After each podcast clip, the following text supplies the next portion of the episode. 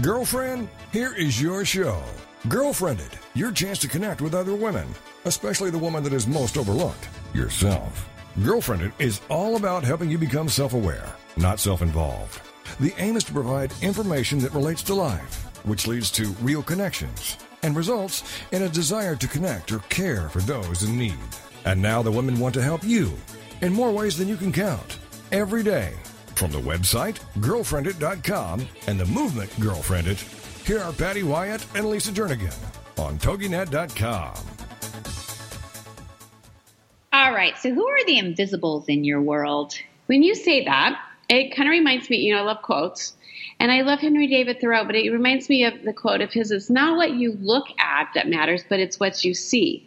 Mm. So when we're talking about invisibles, you know, it's like, I, I, this is a really kind of a good a good thing to think about because you know we, how many times do we gloss over things? We just kind of scan, and and we really don't. We're not seeing. Yeah, I even notice that sometimes you're going to you at a dinner party and you find yourself intrigued by one person that you can get so focused that you don't even talk to other people. Like don't even you, notice them. Have you done that? Where yeah. you just and and just now when you said the Invisibles with the quote, I think of the Invincibles, that little Disney movie yeah. or what, whatever. It might not have been Disney, but the Invincibles, and you find yourself focusing on the Invincibles, yeah, and kind of leaving the Invisibles to the wayside, and you have to make it a point to go. I need to engage in every single person at the table. Well, the invisibles are generally quiet mm-hmm. and kind of, and they, they, it's easy to kind of gloss over and not really notice them because they're not screaming for your attention. They're observing. Yeah. Yeah. And so, so it's easy, but I, I've always, this quote always makes me think it's like, mm-hmm. because there is a difference in looking and seeing. Seeing is like going beyond and really taking the time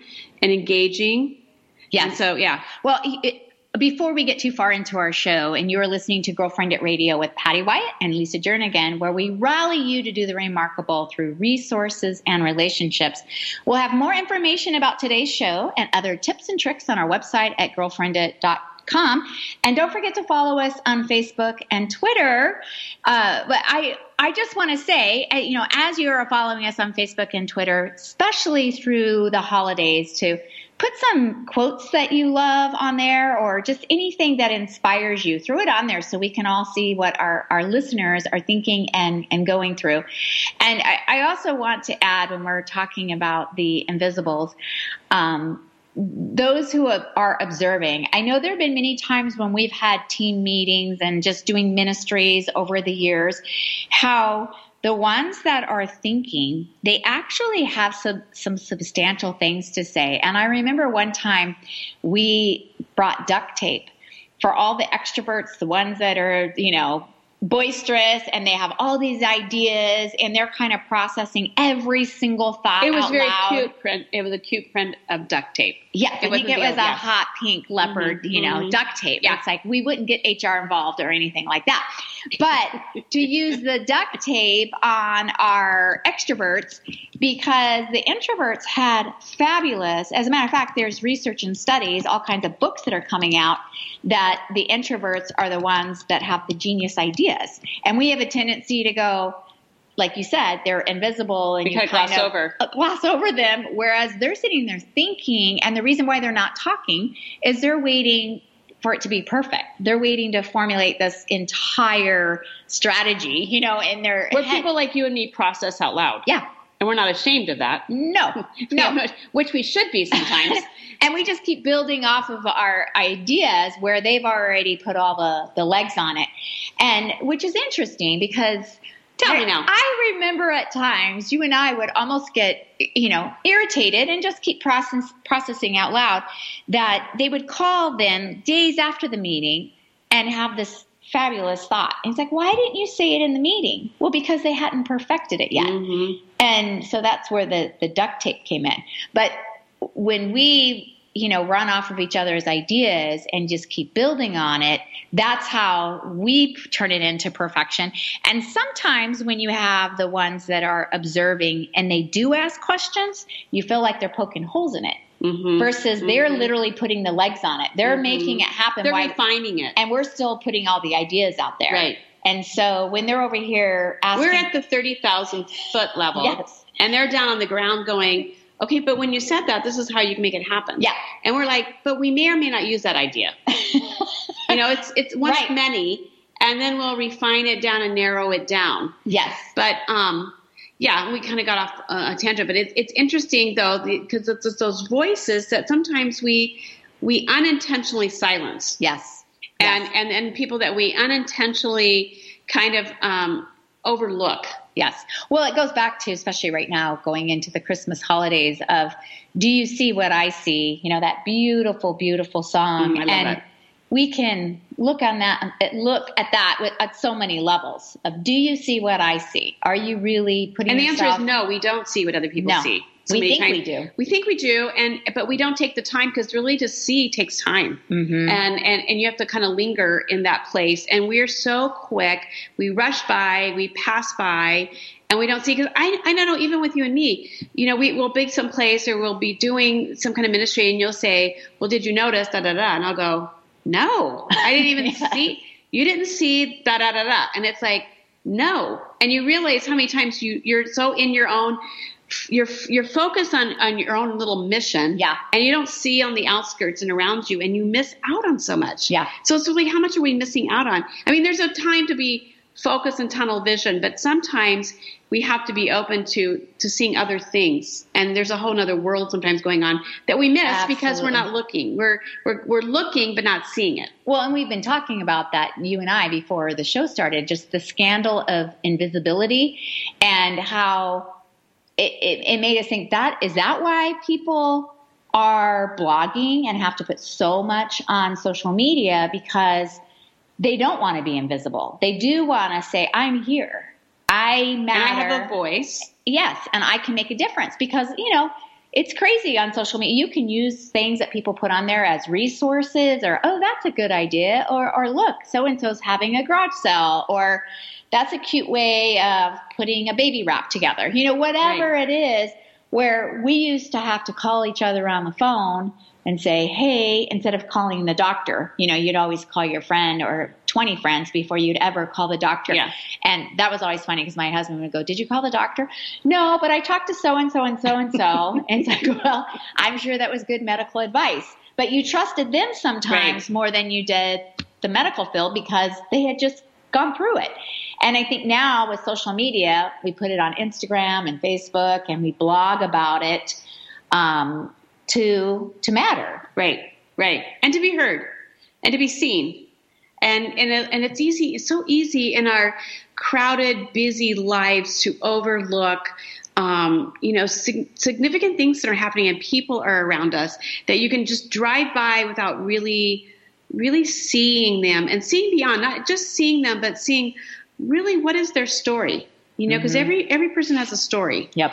And um, and you know, it goes back to we've said this before so many times. It's Like everybody needs an advocate, somebody that sees them, Mm-hmm. that will use their voice for them, that will speak for them. And you know, we've noticed that so many times. It's like even being in the hospital. You Oh, know, yeah. and you don't want to ever be in the hospital alone because you Mm-hmm. need somebody that's on top of things for you, speaking for you, fighting for you. Um, and, and and I think just in life, it's like we want to know that somebody notices me, that has my voice, Mhm. that has my back, um, and that I'm not invisible. And I think that's the thing. It goes back to loneliness and being alone. That's one of our greatest fears. Is Yeah. I don't want to be alone. I don't want to be lonely. I don't want to be overlooked. And you know, it goes back to especially as women. It's like pick me, pick me. Yes. And and you know, and a lot of times we'll do anything to be picked, and then a lot of times people just go. I'm just going to go in hiding because obviously I don't matter. And then that takes you down a, you know, another spiral. But it's like, how do we start noticing people and noticing um, people that's out there and the different type of people and validating everybody no matter where they are at and, and going, I'm not going to allow people to be invisible. And I think that's a challenge even as we're going into our holiday season. Um, you know, who are the invisibles that maybe God's saying, I want you to notice this person. I want you to see this person Yes. you know, and you never know who you might be. And I was I was talking to a woman the other day, and she said that she uh, she was friends. They were friends with this guy, and I can't remember. He he, he founded one of the the major um, candy companies. And she said he dressed like a normal person. He drove he drove an older car. He was very unassuming. And she goes, "We would spend Thanksgiving and the holidays with this man who was literally a billionaire, but nobody knew it. Mm. And and he got overlooked so many times. And he she goes, I always thought, how many people are passing by him and don't realize he this guy's a billionaire. He's a candy man. He's a candy man. He's a billionaire, and and because he doesn't, that's not his mantra. But people they overlook them and we because we tend to judge people yeah. we make quick assumptions and quick judgments and we value people upon we have our own set of judgment and values you know like whether it's a certain look or they drive a certain Absolutely. thing or they live at a certain place and then we we esteem value to that yep and yet we may be overlooking somebody who is like so golden and making such an impact in the world. Yes. Well, with your challenge of to truly ask God, okay, who do you want me to see? I remember back in high school, I was in student government and we had a speaker come in and talk about the invisibles. And I don't, I don't remember what they called it as we're calling it the invisible, but the challenge was find someone that you kind of see as a loner and just talk to them every day. Try to say hi to them. And there was a gal that had her locker down a little ways from mine. And I remember, you know, not consciously judging her, but she looked different than me. She dressed different than me. You know, her hair was maybe a little greasier than mine, which is saying a lot. but you, you know, just, you just have hat days. exactly. And she didn't necessarily wear a hat, you know, and uh, she just was a loner. And I remember starting to say hi to her as we would get into our locker, and then I started asking her what class she's, uh, you know, going to, and lo and behold she was having to take care her father was in a car accident and had been put in a wheelchair and she had been trying to get him places um, you know in the morning so she probably didn't have time to get dressed the, the mm-hmm. way i saw that you should be dressing to go to high school like i said i didn't feel like i was judging her but it kind of um, looks like yeah. you know now i look back on it but i, I just got to know her and, and heard her story and even that that helps with people in making a difference is just communicating with them. Well, so, I'm excited for our next guest, and we're going to take a quick commercial break here and come back with our guest because she noticed somebody that was invisible to the rest of them and gave them dignity, and it was it was a little baby, and I think that's so cool. It's like how do we value and give dignity and um, to each person? We're going to take a quick break. We'll be right back with GirlfriendIT Radio.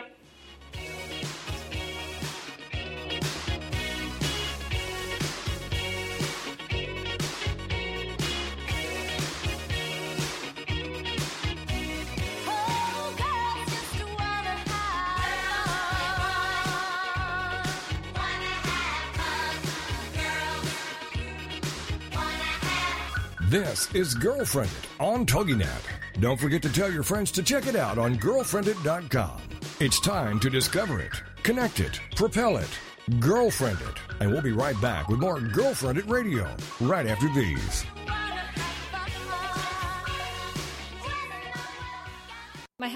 Were in youth ministry and knew nothing about church planting. But as we felt God leading us to start a new church, we were connected with Stadia.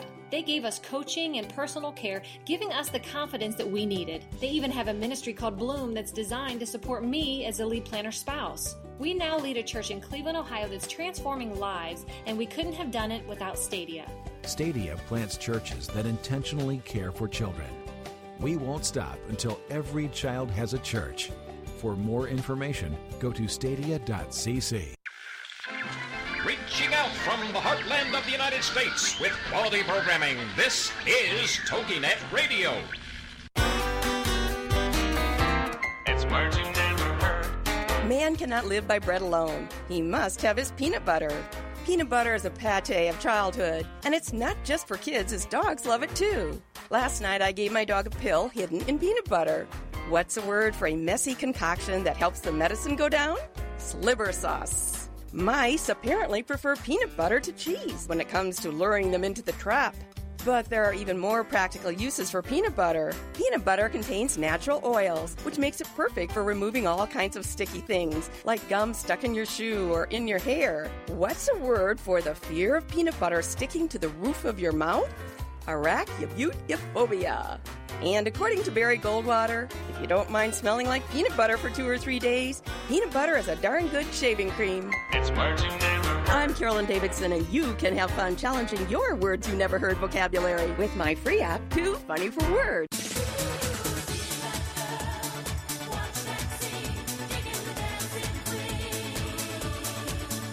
Welcome back to GirlfriendIT Radio.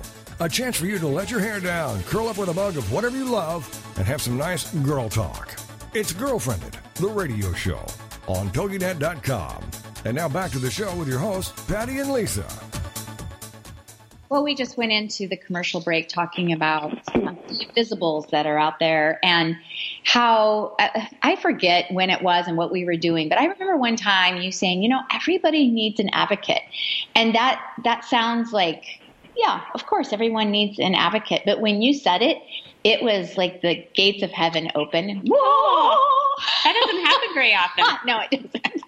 the, the gates for my for me. Yeah, no, I mean, but I do remember thinking, yes, you know, everyone truly needs Yeah. to have that person that you know, I have your back and you have my back. And our next guest, Linda Znachko, she is someone who is just an amazing advocate, and she's taken on an entire ministry to say, "I have your back."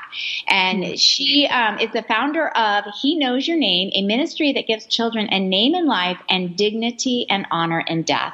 And she also partners with mothers who do not want their children's legacies to be the circumstances of their death.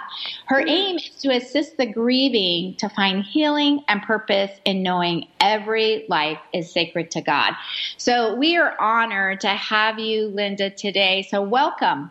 Thank you. It's great to be with you both. Yes, and you know what? We just have so many questions. Um, first of all, we we want to find out. So, what happened in your life? And we, we just noticed that when people, God puts us on a journey, and it's those experiences that all of a sudden you feel like, hey, there's a void here, and this is where God is sending me on this path. And you just all of a sudden you join God, and He blows it into this whole entire ministry. So, what happened on your journey? that you decided to start this ministry? Well, you know, it's kind of funny you ask me that question that way because I feel like I was raised in this Oprah culture where we kept hearing that out of our experience, you know, we should go do things and be proactive and that's, you know, go help help someone in the way that you were helped. And I was not someone who had infant loss in my life. I'm not um, someone who had an abortion or a miscarriage or a still life. So I didn't, it didn't, wasn't born out of something I experienced.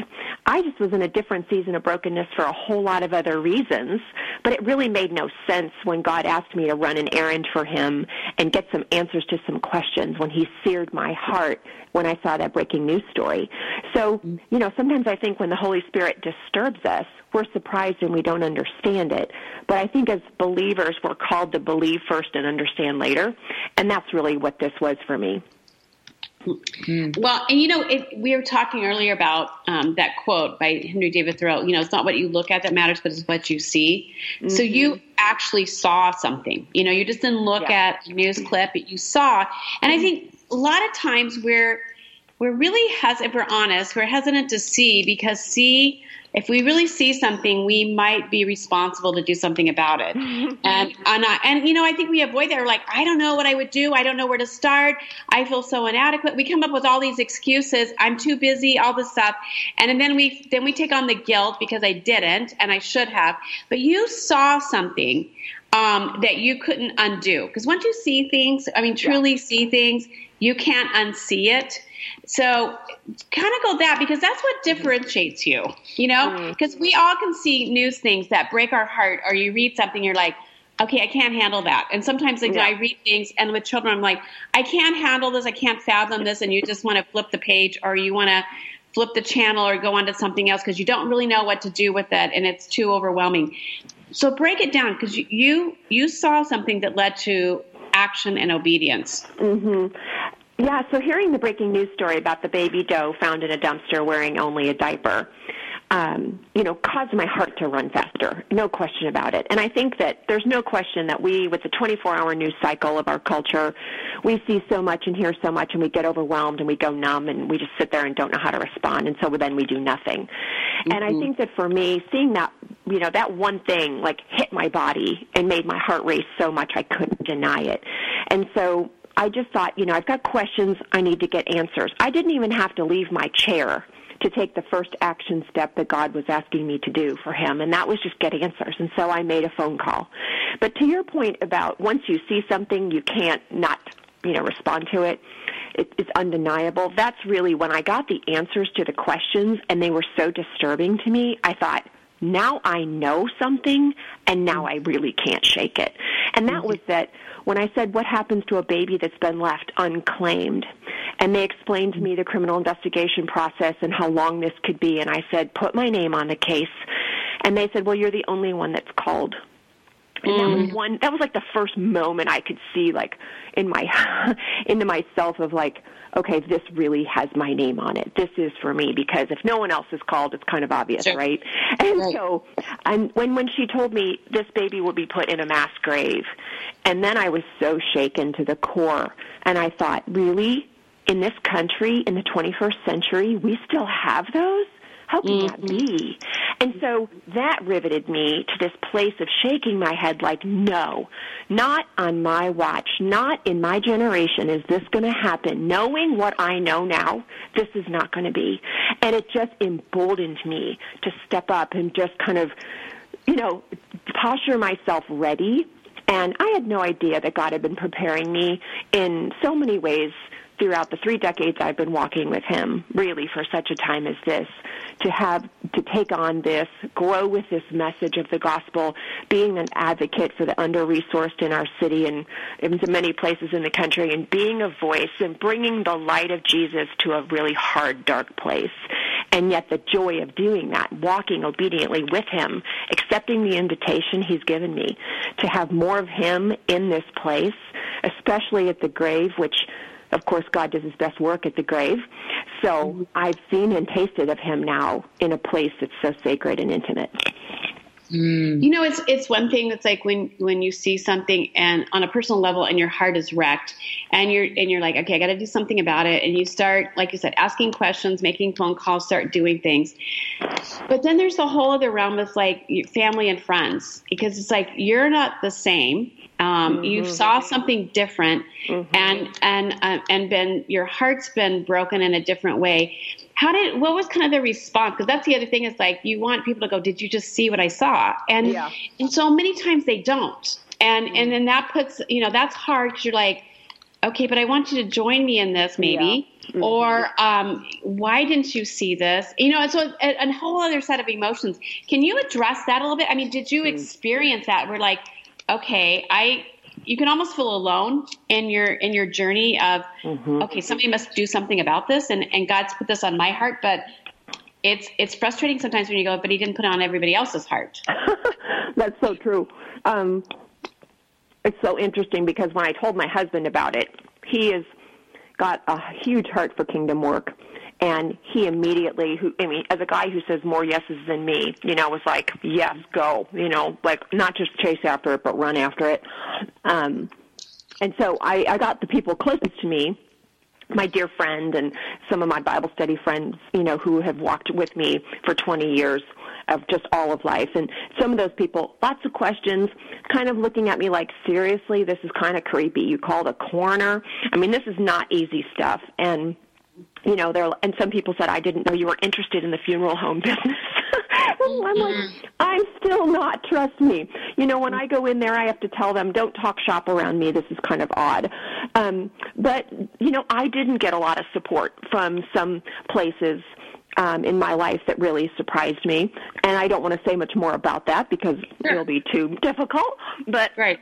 I I did encounter that, and I have experienced the loneliness of that. But there's something so sacred about walking with Jesus in the intimate places. And when, you know, we really believe that the gospel of life is where the heart of God is. His heart beats for his children because he has put his identity on us. And it, the Bible says that we are written on the palms of his hands. And the whole book of Isaiah speaks and calls to the fact that he has summoned us by name. And he's bestowed upon us a title of honor. And he's known us before, you know, we were ever in our mother's womb. And so the things I knew about God and I've learned for decades and decades in Bible study were coming alive off the page of the Bible to me in a way that I just have never seen happen before. And so the companionship of God's Word place I just had never experienced, and it was so satisfying. Um, and then I think the other surprise was that as I stepped out and had to find resources, because I thought, okay, if I'm going to take care of this baby, I need a funeral home and I need a cemetery and I need all these different things. And I started making phone calls and the relationships God brought me, the people that said, yes, I'm in this with you. Mm-hmm. He built a team around me of people who said yes and said, I believe in what you're doing and I'm with you in this. And then years into my ministry, when a funeral became a double funeral with baby Amelia and baby Harmony, I went to my my partners and I said, "Okay, look, look, this is what's going on. We're kind of ready for this one funeral, this baby that was found by a hiker at Eagle Creek Park. I've uh, adopted this child, named this child. I've got the baby's burial gown." But now we've got another baby to take care of. So I think I'm supposed to do both of these together. And I'm thinking, they've got to think I'm crazy. And they didn't. You know, so it was kind of it's what's become familiar to me is that God through strangers who've become my friends, become my spiritual family around this ministry, have become where I have found the safest place to do the work of God and the kingdom work in this mm. city and in other places. And when I call them and say, hey, there's a baby that's been found in New Jersey, will you make a phone call for me and help me find a funeral home? And they're on it and they're with me and we're partnering and we're multiplying. So it didn't come from the obvious places like church friends or, you know, mm. people that have known me a long time. It came from really strange new places, but were so equally as wonderful and satisfying. Mm. I it's it's so refreshing to hear. You know, when God does put um, a, a, burden on you, He does provide the resources and the mm-hmm. people, and it does come in, from unlikely places, which makes you know, which is so amazing, and where you truly sit back and go, "That was only God who could mm-hmm. provide mm-hmm. all of that, and who could step in, and His heart is in this with my heart, and He's connecting my heart to His." This is such a beautiful, you know, story. We can't wait. We want to hear more, and we're gonna have to take a, a quick break here, um, and and then come back and just keep talking about this because it, it's one thing to have your heart stirred. It's it's one thing, another thing to have it stirred enough into action, which is what you did. So we're gonna take a quick mm-hmm. break, and we'll be right back with GirlfriendIT Radio.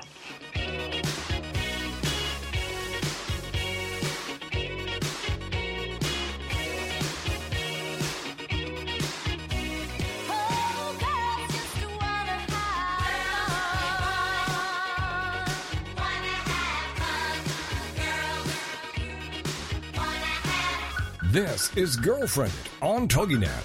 Don't forget to tell your friends to check it out on girlfriendit.com. It's time to discover it, connect it, propel it, girlfriend it. And we'll be right back with more GirlfriendIT Radio right after these. We were thriving in a youth ministry when God clearly called us out of our Bible Belt comfort zone to plant a church in California. Stadia's 90 plus percent success rate gave us all the confidence we needed. They also cared for us through amazing support networks to encourage us, like Bloom, a one of a kind ministry for planters' wives. It's here I find deep friendships with like minded gals who want to change lives. Stadia plants churches that intentionally care for children. We won't stop until every child has a church. For more information, go to stadia.cc. This is the TogiNet Radio Network, radio with a cutting edge.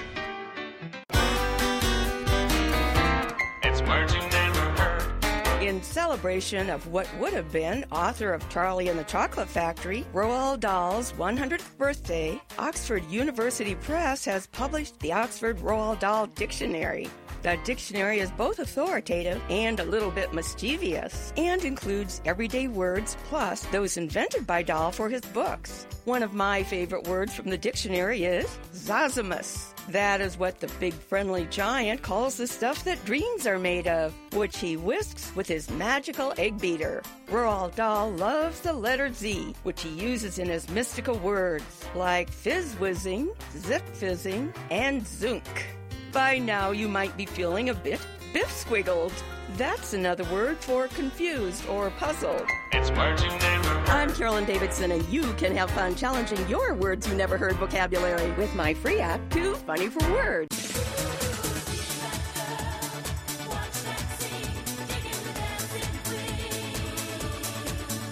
Welcome back to GirlfriendIT Radio, a chance for you to let your hair down, curl up with a mug of whatever you love, and have some nice girl talk.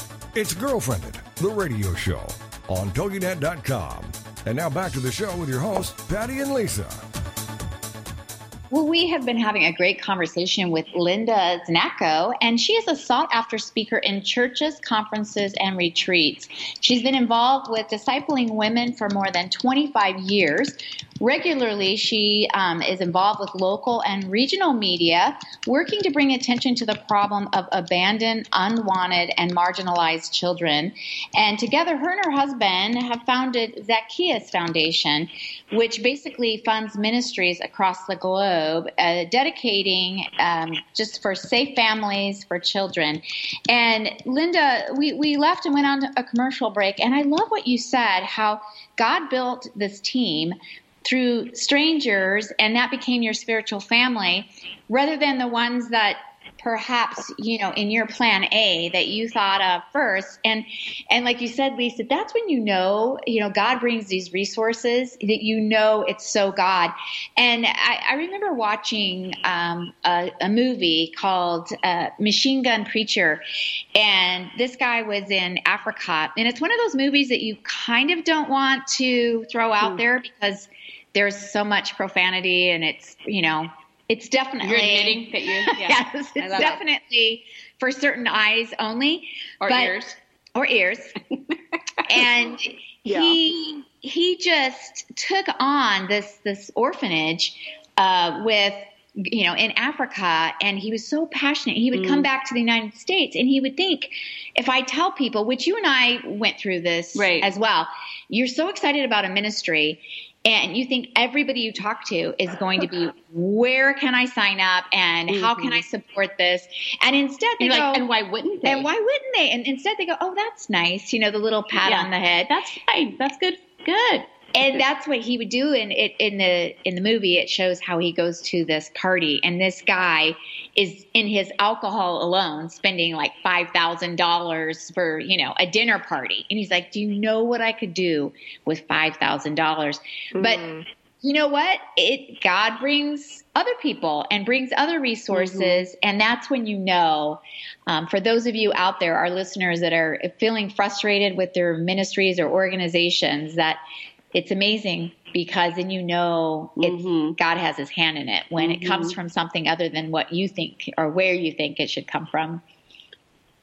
And right. that's going to be encouraging. It's for sure that's so important to say that because when we know it's God, then it, we can it pushes us through the emotional hardship of not just the situation we're in, but also the loneliness in community when people don't understand our passion.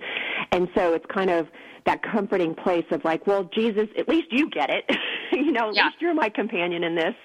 So, and so I think it is, we have to know that we are so rooted in the calling. And I knew immediately when I saw the breaking news story that said baby doe found in a dumpster wearing only a diaper, when immediately the Holy Spirit reversed that statement in my heart, and all I saw was, doe is not a name, a dumpster is not a grave, and a diaper is not burial clothing. I thought that that is God's idea. He's mm-hmm. redeeming something before I can even breathe my next breath. And so when he gave me the spiritual eyes to see the way he saw it, I it, it just empowered me to move forward. And I think we have to have that so that we can push through the hard places that we need to push in order to, to like really walk out into our calling.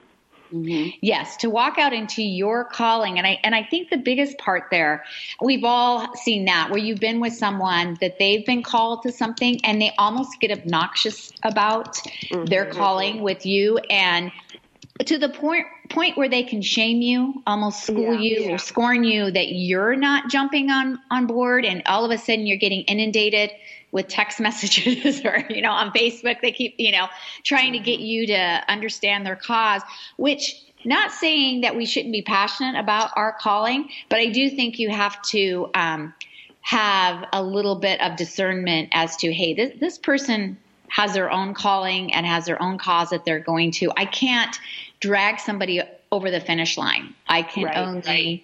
pray that that God will bring these people. And that's why I love that you said that about it was the strangers that became your spiritual family. Mm-hmm, mm-hmm. Well, and it's also really the overriding um, hope of my book for me. Like saying yes to writing this book was a whole other gigantic yes.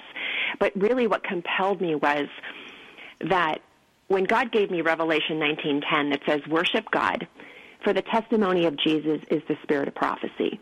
And I thought, yes, that's what this is, because when I tell these stories with all this passion, of course, I see revelation come over people, and they're seeing things differently, hearing things differently. They're, they're maybe realizing that the way they thought about life or um, the gospel is different than they thought. And I just saw that God was doing something in them. But then I noticed in everyone, He was doing something different. Mm-hmm. And what mm-hmm. they were really responding to was the movement of God and the fact that, you know, I was sharing about the power of the Holy Spirit, the, um, the life and breath of God's Word being, you know, just so full and alive and full of revelation for us here today.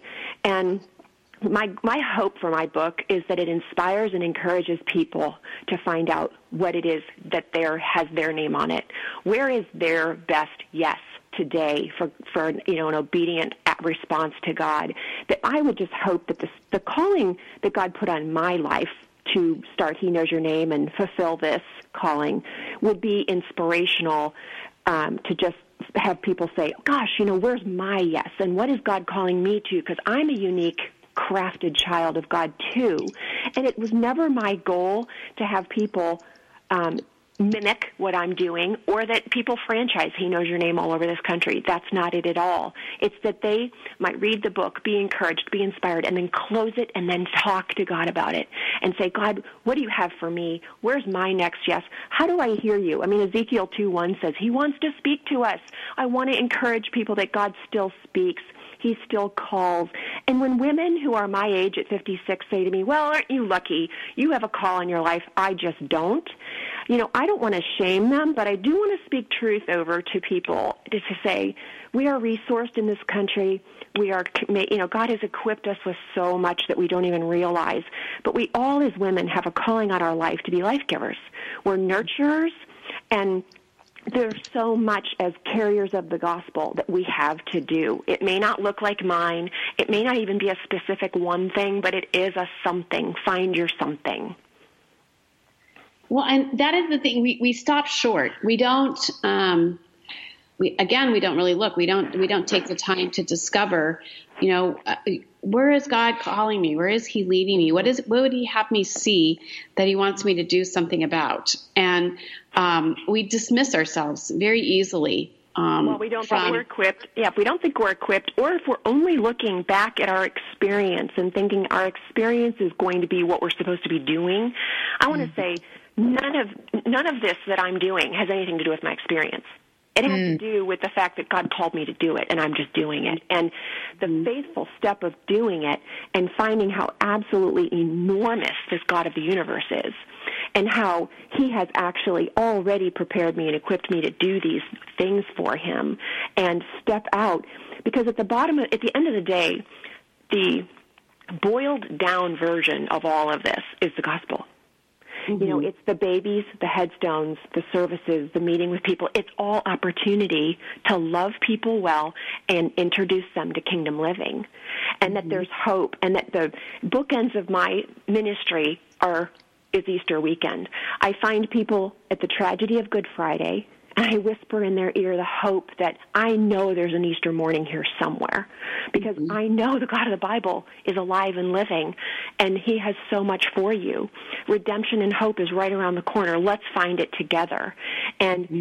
you know, just hanging on with dear life for so many people, but like you said earlier, being an advocate, being that person of hope and encouragement reminding them that they are too a child of God, that it inspires people that maybe there is purpose on their life and that there's legacy to be had.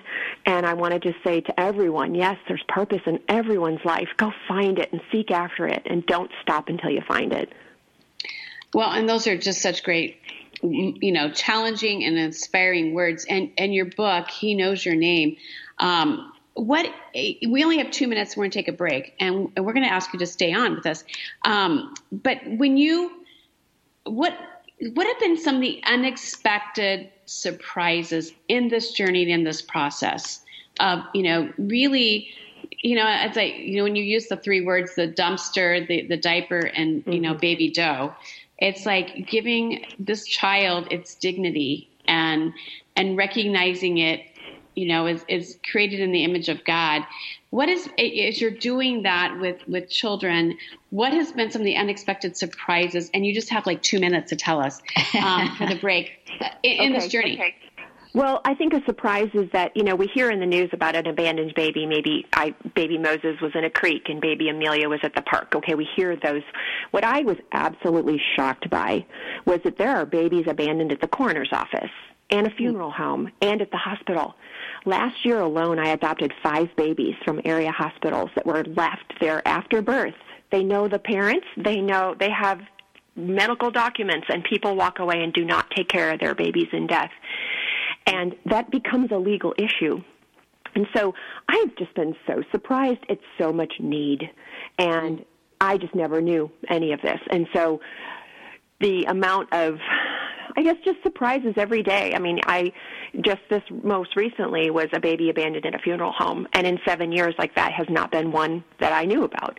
I mean, that I knew even could happen like that because I'm like, you know, the people who brought this baby here. I don't understand this, and yet these things happen, and just stepping in with the basic principle of okay the firm foundation of he knows your name is to make sure that every baby every child has a name in life and dignity in death and this all fits. I don't have to know the circumstances or understand the people behind them. I just have to stay focused on what God called me to do and what He calls me to provide.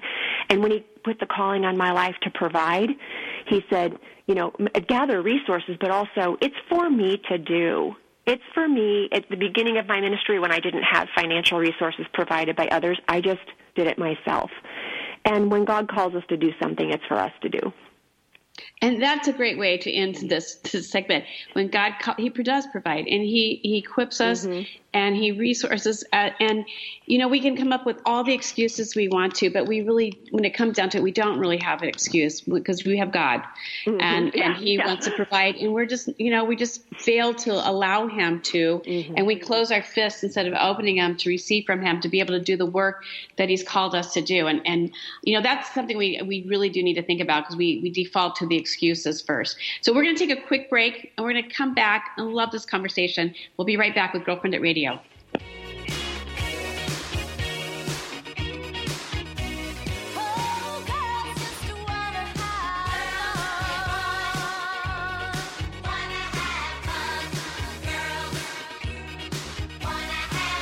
This is GirlfriendIT on TogiNet. Don't forget to tell your friends to check it out on girlfriendit.com. It's time to discover it, connect it, propel it, girlfriend it. And we'll be right back with more GirlfriendIT Radio right after these.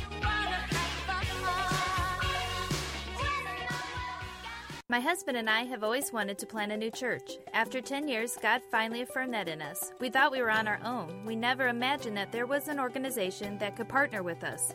That's when we got connected with Stadia. They have incredible systems in place to support our family, including a network designed specifically for me, the spouse of a church planter. We could have never done it without Stadia.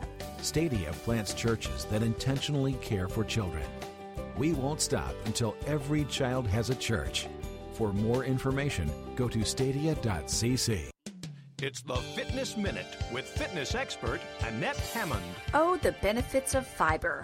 A high fiber diet can lower your blood cholesterol levels, normalize your digestive function, and improve control of your blood sugar levels. It can even help you lose weight by giving you a feeling of fullness longer. So, consequently, you don't eat as much. According to Livestrong, the University of Illinois says that we should be consuming 25 to 35 grams of fiber every day. The Journal of the American Diabetic Association found that a diet consisting of whole grain oat cereal, which is high in fiber, decreased LDL levels, which is the bad cholesterol, by almost 8% among overweight adults. So load up on cereal, grains, fruit, and vegetables and increase your fiber intake. I'm Annette Hammond. For more fitness and weight loss tips, visit our website at AnnetteHammond.com.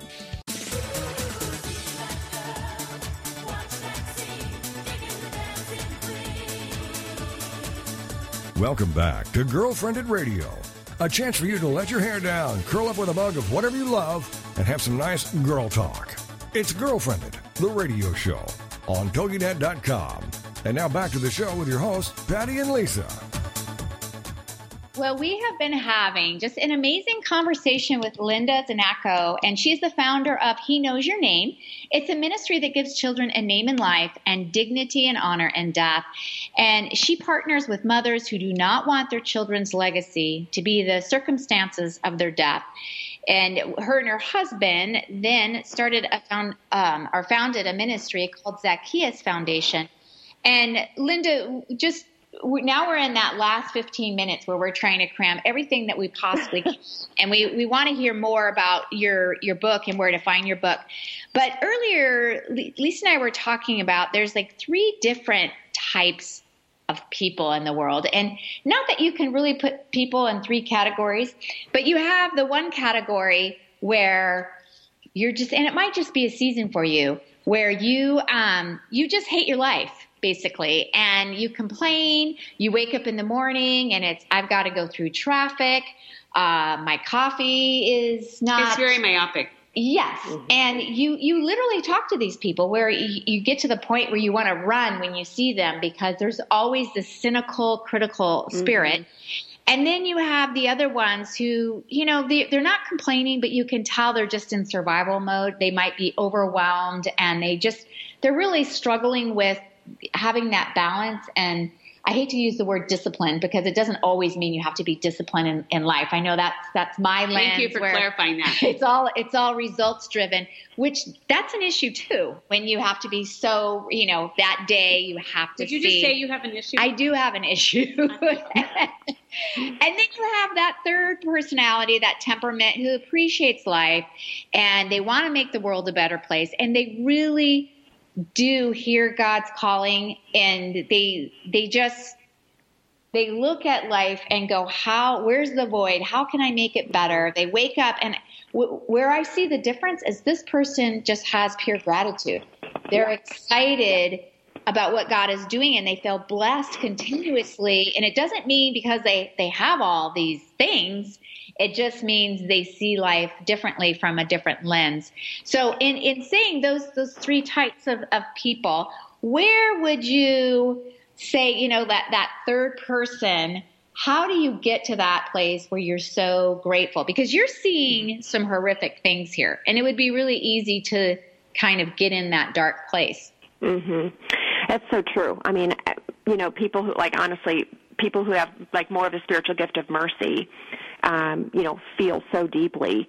Um, and it would, it's, I, I realize that even when I'm telling stories to some people, you know, I, I guess start getting that look like, oh goodness, I see that they're getting overwhelmed and I need to protect their heart because this is hard stuff.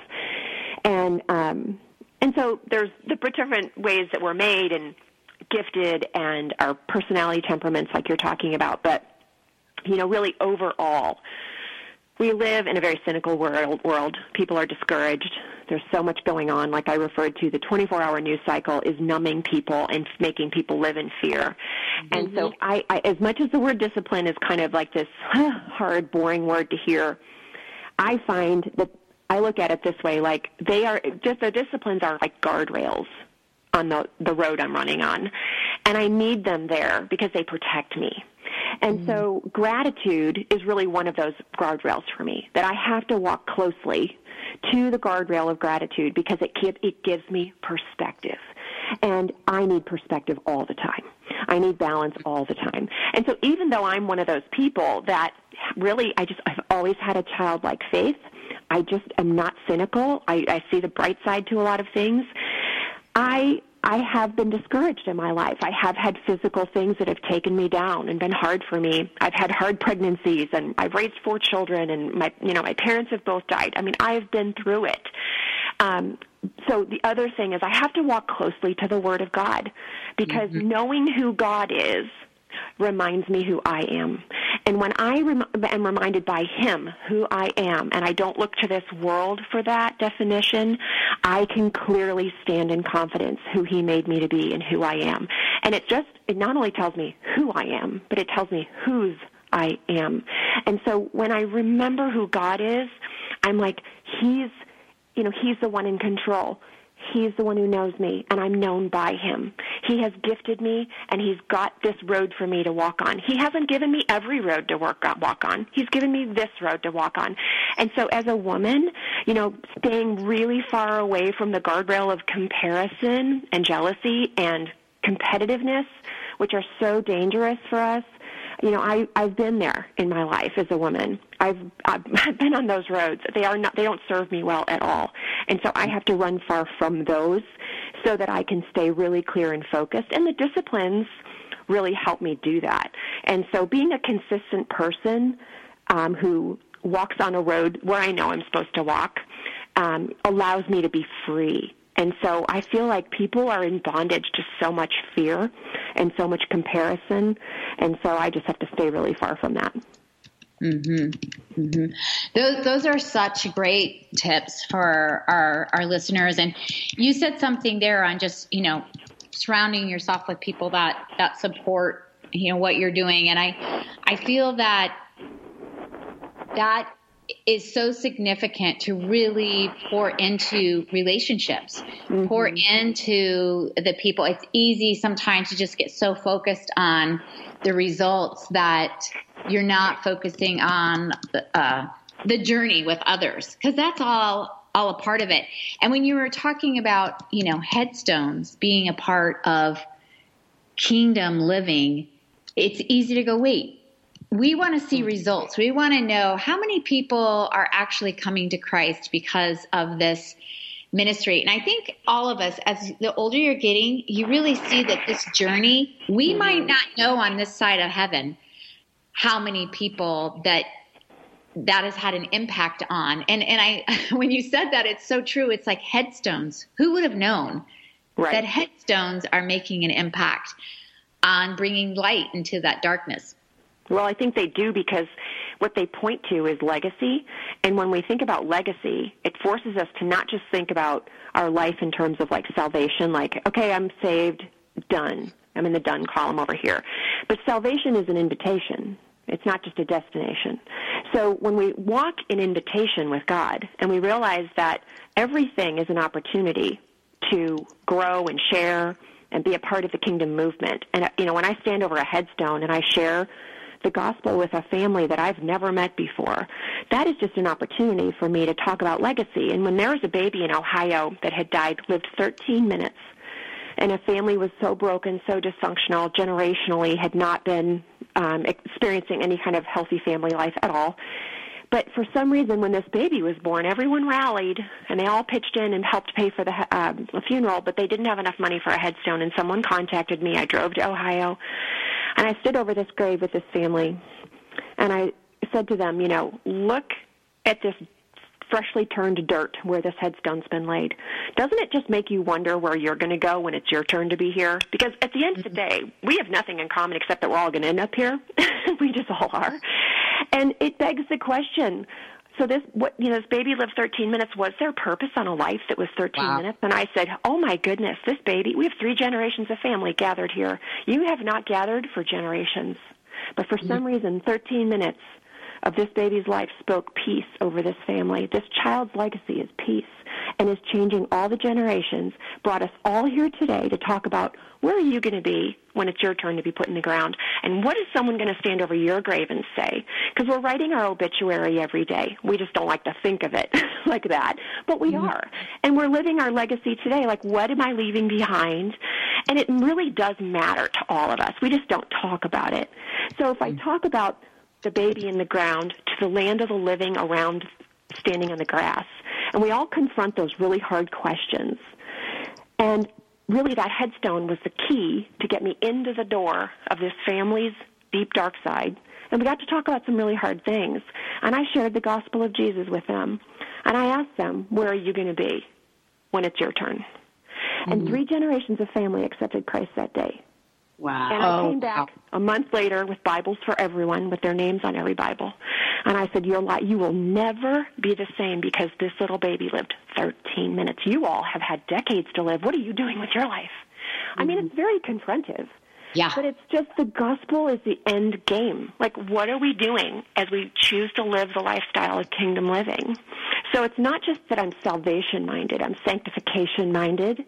And to be sanctified, I have to live a life of discipline. I have to live a life of focus.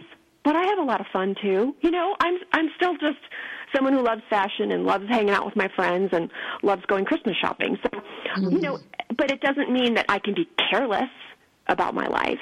I mean, I I'm very sobered by life, mm-hmm. but there's a lot of abundant life God has for us today, and that's what I'm enjoying too.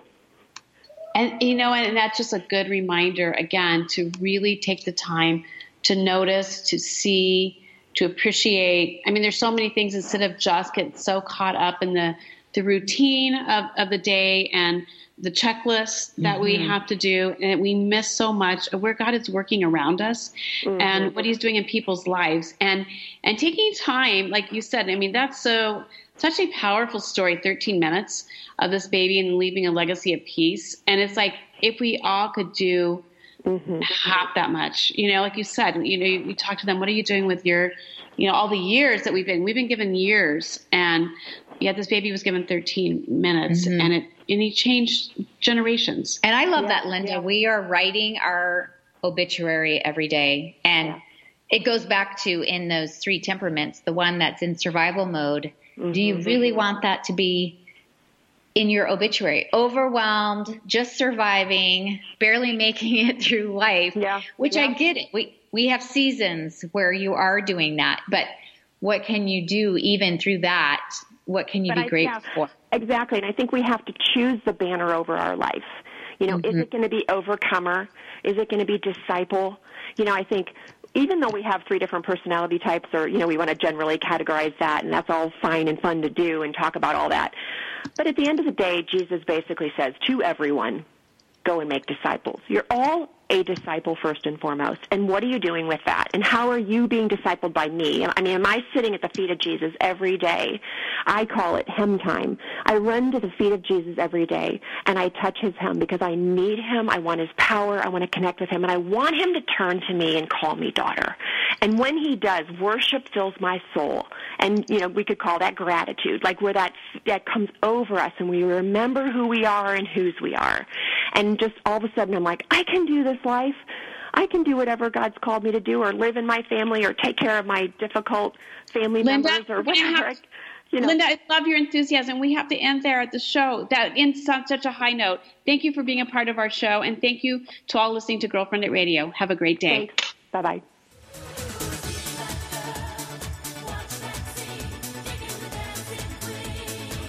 Thank you for being a part of this special program, GirlfriendIT, the show dedicated to the most important woman you know, yourself. It's the show